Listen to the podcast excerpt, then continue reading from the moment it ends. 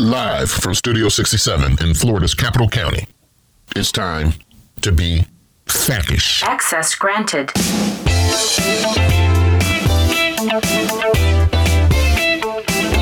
Good people, welcome to the end of week five. We have dubbed week five around here as being in the belly of the beast, right in the midpoint. Things start to get crazy, and now we're running downhill going into next week. Um, let's get right into it with roll call, and the question of the week is, what is your favorite holiday? So, like I always do, I'm gonna start with Jeff. Jeff, how you doing? I'm doing good. Hi, hey, Davin. This is Jeff Scala handling environment, water, energy, rural affairs, broadband, and technology issues. My favorite holiday has got to be July 4th. celebrating America's independence with with some barbecue, the beach, and baseball. All right. No illegal fireworks, though, right? No. No. All right. All right. Bob, how you Gotta doing? protect birds. I'm doing great. How's everything today? I'm Bob McKee, Deputy Director of Public Policy, and my favorite holiday would be Halloween. Baseball's still going on, World Series time, and costumes, and it's dark early, so I get to juggle. Bob, I'm afraid to ask you about your favorite costume, so don't answer. I'm not gonna ask you. Just I'm gonna let everybody imagine what your favorite costume would be. Just sit tight. Tonette, how you doing? Hello, all is well. Happy Friday. Tonette Graham, your COVID healthcare public safety. Girl, my favorite holiday is Thanksgiving. I love the fall season, pumpkin spice lattes, Bath and Body Works candles, and time with family. And of course, Black Friday. Got to shop. All right, all right. I'm not gonna make any comments on the shopping, so you're free to do what you want. It's free country. Sarah Henley, welcome to the show. Hello. Hi, Davin. It's Sarah Henley, the policy analyst. My favorite holiday is also Thanksgiving for all the reasons Tonette said, but I do love Christmas as well. All right, I'll let that go. Oh, that's good. Eddie, bringing up the rear. How you doing? Doing great. This is uh, very good. Uh, my favorite holiday is uh, St. Valentine's Day because it is the day where Cupid fills us with love, not only for family and friends and colleagues, but basically for mankind. And that's always a good thing. We need a lot of love in this world. Man, Eddie's got love in his heart. That makes me feel better. Eddie, you got love in your heart for Bob and Halloween? I love all of you guys. Ah, No questions asked. that was a very political answer. All right, it's good to be with you guys. This is Davin Suggs, Director of Public Policy, and my favorite holiday will be my birthday. I'm just saying, I, I can be a little selfish like that. I'm giving most of the other time, but August 4th should be a holiday in everybody's mind, especially those people that I'm responsible for on their timesheets. Just saying, August 4th, born at 8:30 a.m. So make sure all gifts, presents are in by 8:29 being early is being on time. All right. And Gavin, just so that you know, August 4th is a favorite birthday day of mine because it happens to be my dad's birthday. Ah, see, Eddie, we were meant to be together. Absolutely. Trivia: Who else was born on August fourth? Anybody know? Let People me with that day as their Bob. Um, I think the correct clue is forty-four. We'll come back to that in the end. Think forty-four was born on August fourth. Good. Hank Aaron. Obama. Right, Sarah. Thank you very Oh. much. Thank you very much, Sarah. Sorry, I was thinking baseball. I Yes, was thinking baseball. What was the answer? Obama. All right. I think he was the 44th president, wasn't he? Bob, you just messed up your winning streak for trivia. You Yeah. always have the answer. Yeah. Today he had nothing. With- I was busy putting Davin's birthday in my phone. Yes, Bob. You are my favorite for today. Eddie, you're a little slow on Eddie, your story is pretty good, but Bob has put my birthday in his phone. All right, Bob gets a bonus. Yes. All right. Let's get into the rundown. Um, Jeff, I'm coming back to you. You know what time it is. It's about to go down. And I'll be covering some preemptions today and a few environmental bills. Uh, first up, the House Joint Resolution 1603, which proposes a constitutional amendment if passed by three fifths of the entire legislature and 60% of the voters. It will allow the legislature to provide by general law, law the recall of county commissioners and, and county officers. Uh, a linked bill, House Bill 1605, would implement that legislation. It was heard in the House. There is no Senate companion, uh, but it was passed unanimously by the committee. Also, this week, House Bill 267 on the preemption of seaport regulations was heard in the uh, in the House side and passed uh, 11 to six. It was matched up to its Senate bill to uh, preempt uh, sea, certain seaport regulations uh, uh, um, and county referendums, or sorry, referendum votes. My apologies. Uh, another energy preemption bill was up this week. This is the gas station bill, House Bill 839 by Representative Fabricio. It was pared back to match the Senate bill, um, where it only prohibits local governments from uh, abolishing uh, the construction of gas stations uh, moving forward. A, a, a, fourth preemption bill I'm covering this week is House Bill 991, uh, Fuel Measuring Devices by Representative Busatta Cabrera. Uh, currently, there are three counties who have adopted additional consumer protection measures to protect against card skimming, credit card skimming at, at gas pumps. This bill would preempt to the state and to DACS uh, the ability to have more stringent rules uh, to protect for, for consumer protection. Um, that bill passed unanimously. Uh, and last on the rundown this week for me is a bill that I've covered before on private waste companies. Uh, formerly, the displacement of private waste companies was broadened uh, to be titled Waste Management. Uh, this is Senate Bill 694 uh, they added a uh, an amendment that will require the Department of Environmental Protection to update its 2010 retail plastic bags report. Um, and that bill passed unanimously and it heads to its last committee, stop Senate rules. Right. Jeff, your rundown was pretty uh, descriptive of the entire week for all of us here. Is uh, playing major defense this week. We were. So thank you for that. A lot report. of preemptions this week. Yeah, a lot. Um, and for those out there, you can always check out our preemption tracker that's maintained by our crack data analyst, policy analyst, Sarah Henley. So make sure you check that out on our website. Bob, you know what time it is? It's not my birthday, but it's a very important time. All right? It's about to go down. All right, I want to start out by saying, as Davin said, belly of the beast. Problem with that is there's only three ways out one of two directions or emergency extraction. so we're going forward from there. Um, this week, several bills moved. Uh, online sales tax um, issue, marketplace fairness, e-fairness, House Bill uh, CS for CS for House Bill 15 by Reps Clemons and LaMarca was heard in its last committee, House Commerce. Um, committee substitute was adopted, and in it they um, directed some of the revenue after they finish um, refilling the workers' compensation, excuse me, unemployment compensation trust fund. They're now going to use the dollars to reduce the commercial rent t- uh, sales tax. Um, that bill is now heading to the floor. The um, Senate version, Senate Bill 50 by Senator Gruters, passed the Senate floor 30 to 10 last week. Um, CS for CS for House Bill 1429 on tourist and convention development taxes by Representative Avila was heard in its last committee, House State Affairs. Um, the bill expands the uses of TDT to include um, flood mitigation, but it also puts a referendum requirement on several of the levies. Um, and it also requires a referendum to pledge the professional sports facility penny or fourth cent. Um, I think earlier we were reading it to, to do that to the third cent, but in a review of the bill, it made it clear it's the fourth cent for professional sports facility that would require a referendum to pledge the penny for death.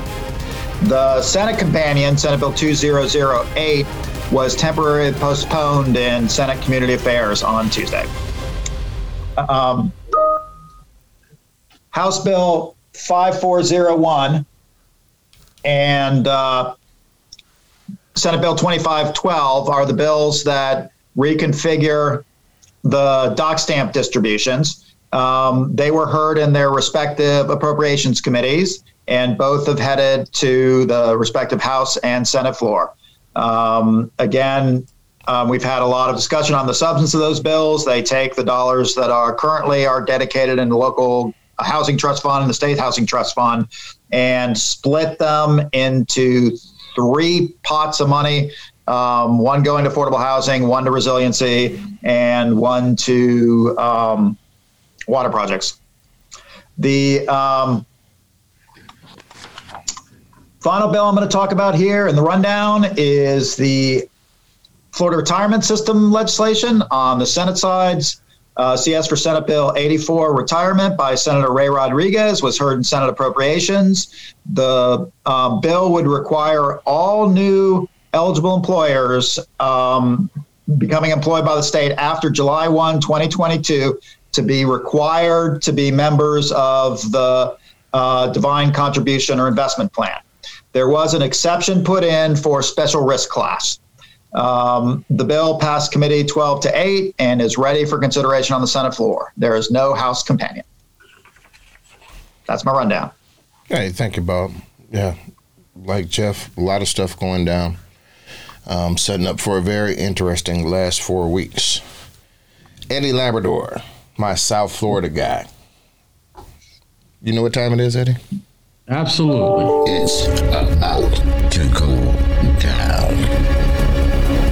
Okay, so on Monday, the Public Integrity and Elections Committee considered committee substitute for House Bill 53 by Representative DiCeglie relating to public works projects. This is the bill that amends current law relating to local contractor preferences. The committee adopted a strike all amendment that basically took out um, any reference to, to local money and approved the bill 11 to 6 as a committee substitute now goes to the State Affairs Committee. Uh, the next day, on Tuesday, the Senate Community Affairs Committee heard the companion measure, uh, committee substitute for Senate Bill 1076 by Senator Brodeur. It passed the bill six to three after matching up uh, the House and Senate bill.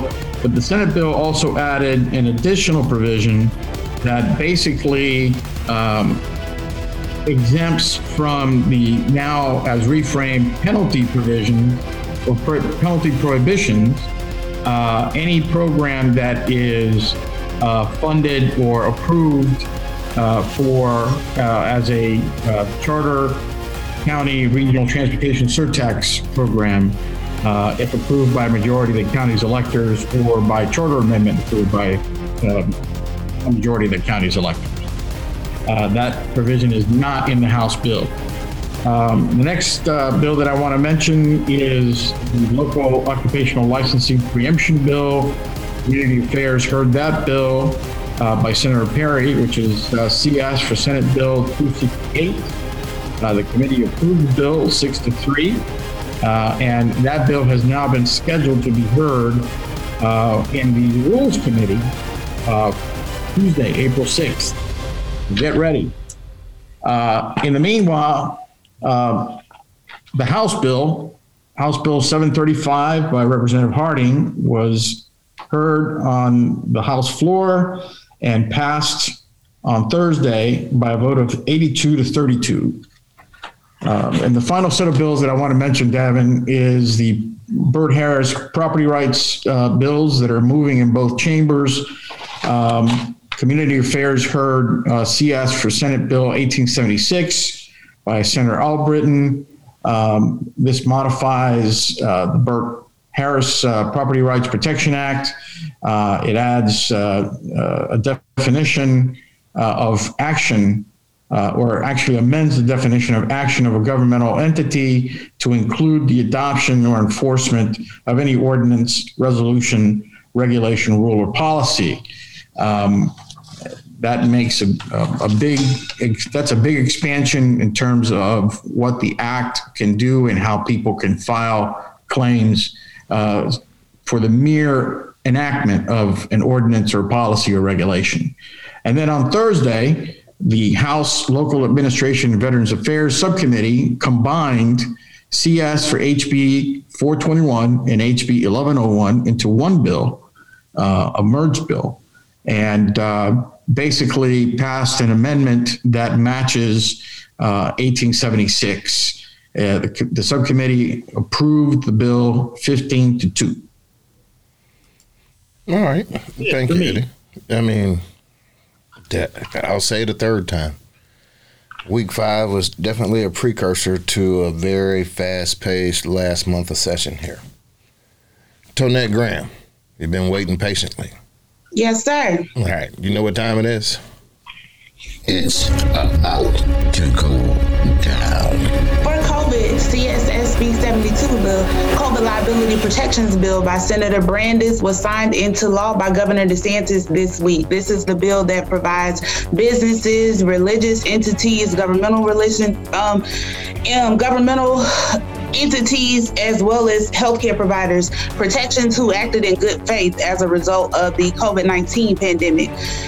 Legislation addressing emergency powers of local governments and emergency management is advancing in both chambers. There are four bills in play House Bill 7047 by Chair Lee, um, Senate Bill 2006 by Senator Burgess, House Bill 945 by Rep. Rommel, and and Senate Bill 1924 by Senator Diaz. All four are in play.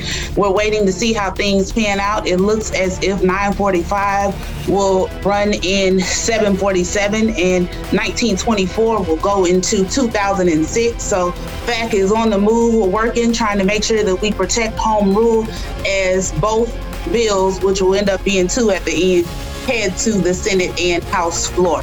And last but certainly not least, 805 Volunteer Ambulance Services by Representative Caruso is moving right along in committee. This is the bill that allows volunteer ambulance services to utilize emergency lights and sirens when responding to emergencies.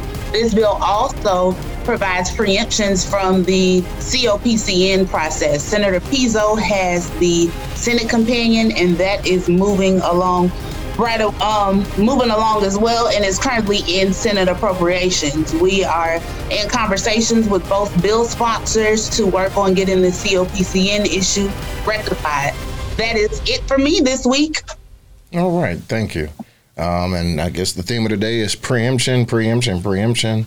I feel like we need to be an octopus. We need about eight arms here to fight all of this stuff. And um, but this is about par for the course as we move through session each year. And so as we um, close the circle and rally the troops as we finish, we still have a lot of work to do. And we're going to need a lot of help from our members out there.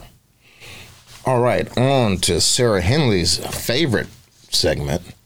And I think, I mean, everybody's big segment. Who doesn't like one big thing? Um, Sarah, you've been patiently waiting.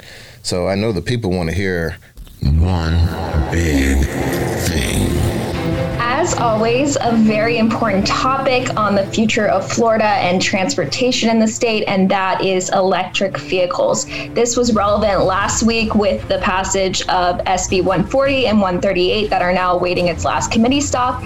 And on a national scale, President Biden on Wednesday released his $2 trillion infrastructure plan that outlined his plans to improve the nation's infrastructure and focuses on that shift to green energy that is pretty much bound to happen. But this plan that needs to pass both the House and Senate proposes a $174 billion investment in the electric vehicle market to help accelerate the shift of vehicles. This is the highest investment in the transportation budget. It also includes giving rebates and tax tax incentives to buy electric vehicles and establishes a grant and incentives program to build on that national network of charging stations. It's around 500,000. And it also includes uh, replacing a lot of the diesel transit vehicles in our nation to electric vehicles. But back to what's going down in Florida. In December, the Department of Ag Office of Energy released their roadmap report, which indicated there are around 61,000 electric vehicles in the state so far. This number is expected to double by 2030 to around 121,000 electric vehicle registrations. And this session, there is a lot of legislation that supports enhancing electric vehicles in the state, but there's also some legislation concerned with quickly shifting to electric vehicle infrastructure out there. And we've seen this concern with local governments um, banning gas stations within the state due to one city in California banning the construction of new gas stations and concerns with cities around Florida considering maybe doing that in the future. I personally think there that it's clear that no one plans on banning gas stations anytime soon, but this legislation is seen as more of, of a preventative legislation for the state down the road. But this year, legislation specific to electric vehicles has been making sure that there are appropriate numbers of charging stations in the state in case there is an emergency and as we shift to electric vehicles. But the big dilemma right now is addressing gas tax revenue. Electric vehicles, unless you use a hybrid, don't use fuel, obviously, therefore, you can't collect collect gas tax off of them, which hurts both state and local governments. So Senator Brandes is getting a head start on forming a solution by creating registration fees for electric vehicles to make up for this loss of revenue. So far, 28 states have additional registration fees for plug-in electric vehicles, and of those 28, 14 have additional registration fees on plug-in hybrid electric vehicles. So Brandes's legislation would do both of these things. From these additional funds, funds will be distributed to both county and state governments to pay for electric vehicle infrastructure in the first three years, and then it'll shift to more of that general transportation expenditures. Um, in the Ledge Bulletin, you can see the breakdown of what these fees are, but on all levels of government, you can clearly see that lawmakers are eager to start addressing these infrastructure issues and to shift to the more clean energy society. So I think we'll see quite a bit of this in the next few years. Man, that's amazing, Sarah. Thank you. You know, it, I remember when there were only 61,000 cell phones in the state of Florida. And now, I mean, in 2010, there were more cell phones than people registered in the in the so this when you see the shift in the industry and, and that was dealing with the CST and and Bob both you and I have dealt with you go from taxing landline phones to how do you capture cell phones and then when you start getting a phone number from anywhere and you weren't tied to a physical location, how do you text and bill and do all of that stuff? So in this next wave uh, with technology and shift how people, um, how we do things, the and very important pieces. I mean, we like Sarah said, we use gas tax to maintain the transportation system, and as that shifts, we need to maintain the balance or come up with a completely different way of how we fund infrastructure. Um, and I think all of us will be working on that from some aspect of it. So very important, and we're right in the middle of it. We'll be able to tell our grandkids how we help change the world here. It's very important that we keep taxing the people, right? I'm just kidding. Sarah, thank you for that. And for everybody out there, you read the full report in this week's edition of Ledge Bull. Hey, Jeff, I think you've got one big thing. I do, Davin, and it's also technology related. It's broadband. Broadband is back. Uh, this week, Senate Bill 1592 by Senator Burgess, broadband internet infrastructure. This is the tax incentives piece for broadband, uh, was heard in the Senate Finance and Tax Committee. This bill is known as the Florida Broadband Deployment Act of 2021. And what it there are two components, a sales tax exemption piece and a preemption piece dealing with municipal, electric utilities. Uh, the bill exempts from the sales and use tax the purchase of qualifying equipment used by providers of communication services or internet access services and does not include real property, office equipment, certain facilities, and vehicles. Um, the Revenue Estimating Conference has estimated this impact to be a $92.4 million recurring impact in this current fiscal year, which includes a $22.5 million impact at the local level. Um, the issue that we see here with this bill, while it does say it's for, for broadband deployment and the initial whereas preamble clauses in the bill talk about rural broadband, there is nothing in the bill that ties it directly to expanding broadband access specifically in unserved or underserved rural communities.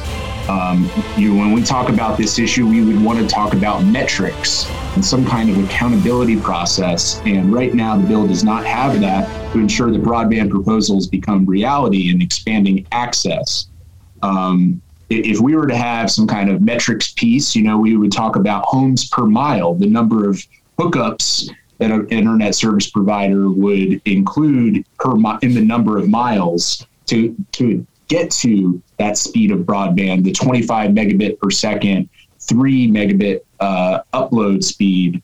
Um, and then on the back end, you could provide a tax credit to these uh, internet service providers their performance, similar to a, a QTI like program. Uh, so this bill uh, was very contentious in committee. Uh, Senator Burgess committed to continue working on uh, an accountability piece. Uh, several of the members uh, of that Senate Finance and Tax Committee were, were focused right in on the accountability side, and it passed six to two, with a few members really holding some reservations. Uh, it has one more committee stop, Senate Appropriations, while its House companion uh, was heard the previous week and, in its first committee stop. Uh, that's House Bill 1239 by Representative Tomkow. So we are we are watching those bills, uh, you know, as our Access 67 initiative and working on some other broadband bills, uh, House Bill 753 and Senate Bill 5060 uh, by Representatives Clemons and Senator Ausley. So we're, we're, we're watching many pieces of uh, legislation move and, and, trying to understand uh, which one is going to be potentially uh, become law here. All right, thank you, Jeff. Um, that's a lot of stuff. That that as we had a work group meeting yesterday, very important to our members. So thank you for what you're doing on that. Okay. All right, Tonette. I'm not gonna have you go last. We'll make Bob and Eddie wait. Um, but the people want to hear your one big thing. Well, let's turn to the public safety and justice realm. My one big thing this week, I'm sure you all have seen if you follow Senator Pizzo like Lizzo or the criminal justice champion, Senator Jeff Brandes from Pinellas County. You all have heard the discussions about the possible closure of four state prisons. The Senate has provided their proposed budget for the Department of Corrections, which is right now at $5.6 billion, and that includes a possible $140 million budget cut to DOC. As a result of this, this would require Secretary Inch to provide a plan to possibly close four state prisons. This will have a huge impact to our counties. Um, as a result of this possibility, it'll impact employment, revenue sharing, disrupt families, and diminish the economy in time for um, as it relates to local businesses. So contact your legislators. Make sure you express our concerns with this issue. It is still early in the budget process, but as things are moving and this is not in the House side, we want to make sure that our opinion is heard and that we get this rectified and taken care of. Man, short and sweet and right to the point right there. Um, thank you, Tonette. And that's every once in a while, whether it's prisons or one time it was a mental health facility, I think in Baker County. But you know, the government in a lot of counties, especially our rural counties, whether it's the county, it's a state prison, or the school district, are often the largest employers in these counties. Um, and so, anytime there's a reduction in workforce, and even closures or budget cuts, it impacts, as Tonette said, every facet of the community. You know, it's not just the employment, but you know, as we get revenue sharing from sales tax, the less economic activity as people go out of work and people tend to move to go find work and travel. So it could be devastating um, to if one of those four prisons is in a county that can't afford to lose the bulk of their jobs. And so um, thank you for that, Tonette. I know you're working with the Small County Coalition and Chris Doolin in tracking that issue. Um, and so please keep us abreast of that. All right. Eddie, me and your dad have the same birthday. Bob put my birthday in his phone.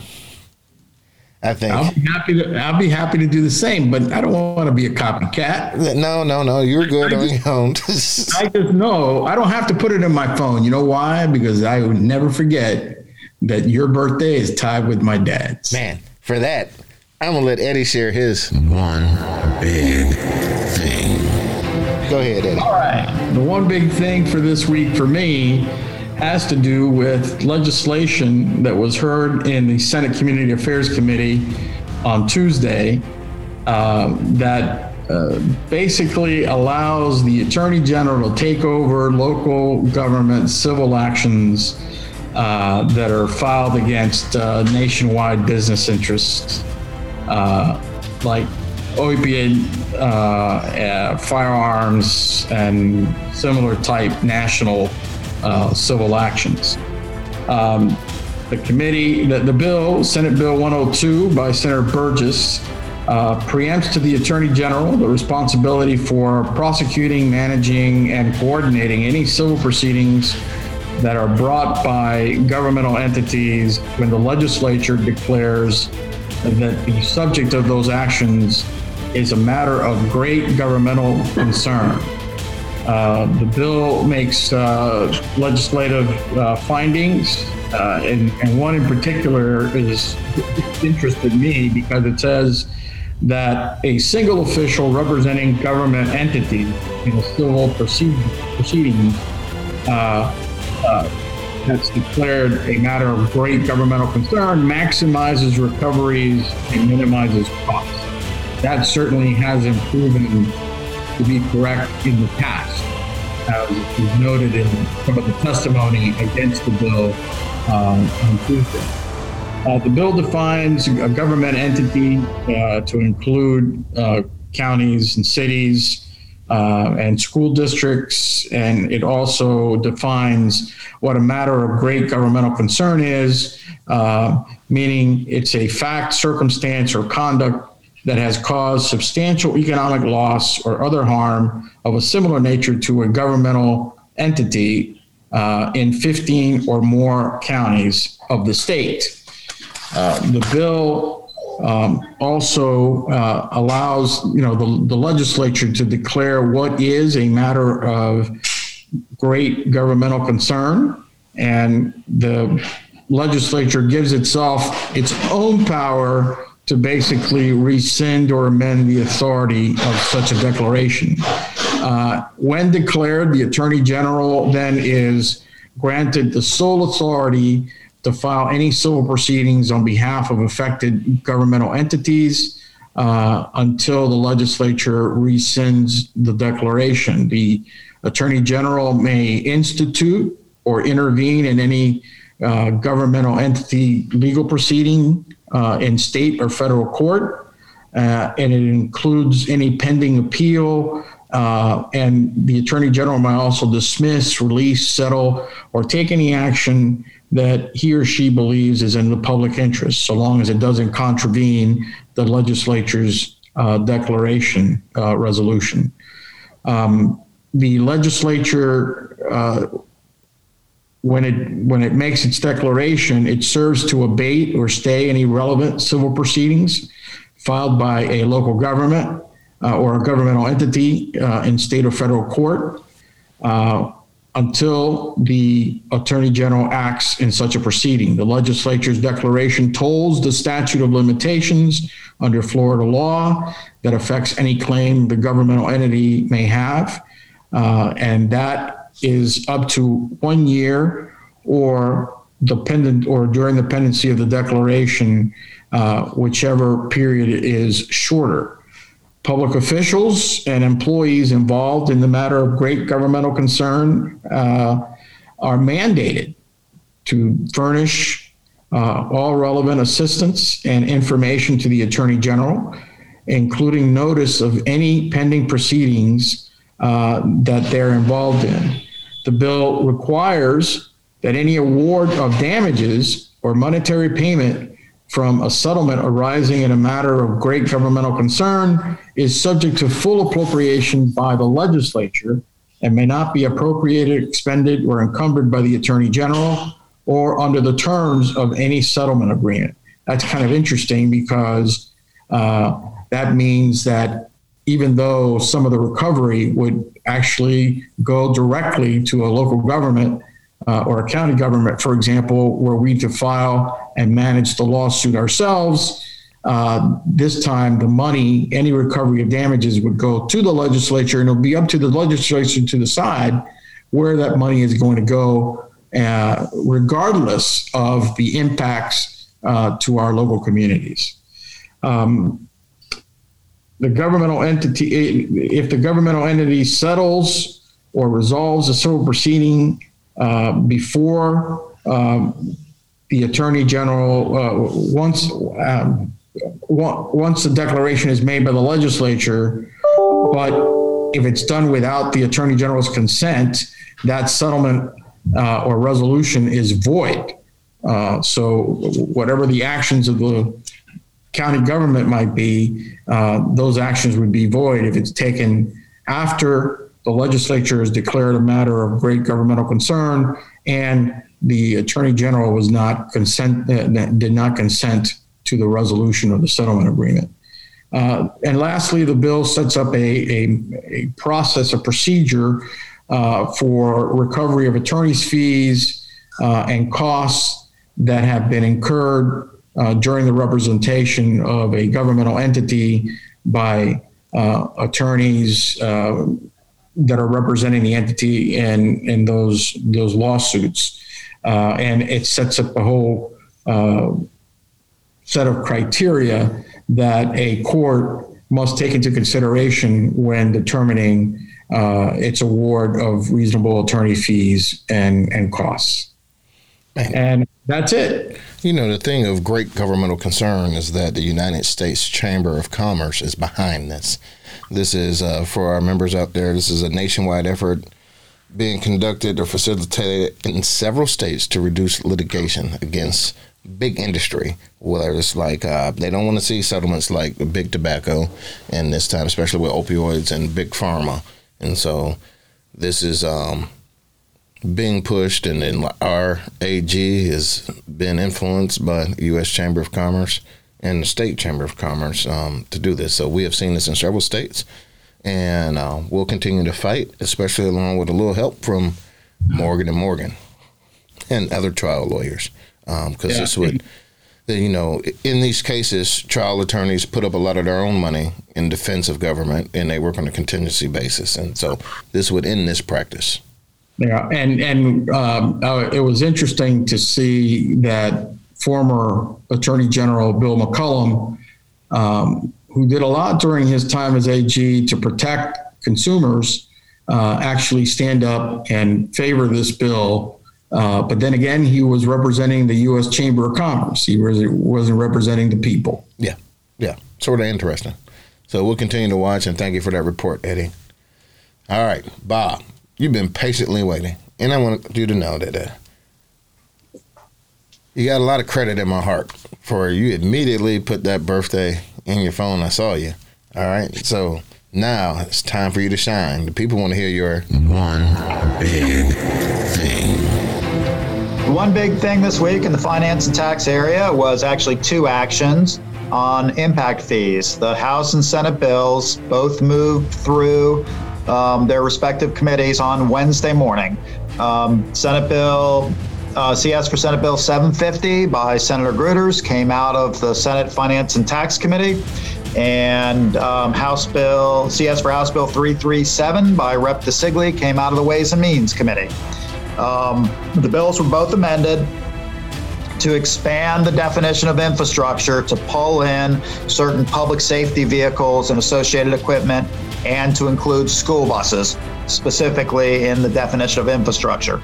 It was also amended to tighten the credit language so that it would no longer require that um, a contribution of an on like type of public facility would be credited against any impact fee. So the bill was tightened on those two provisions. The bill does still have caps in it there is, in the current version of, of, both bills, there's a way around those caps for local governments if they do everything as they always have with respect to the dual rational nexus test and the other requirements in statute for imposition of impact fees. Um, they had both bills next go to, um, excuse me, the Senate bill next goes to Senate Appropriations, which currently is not scheduled to meet next week.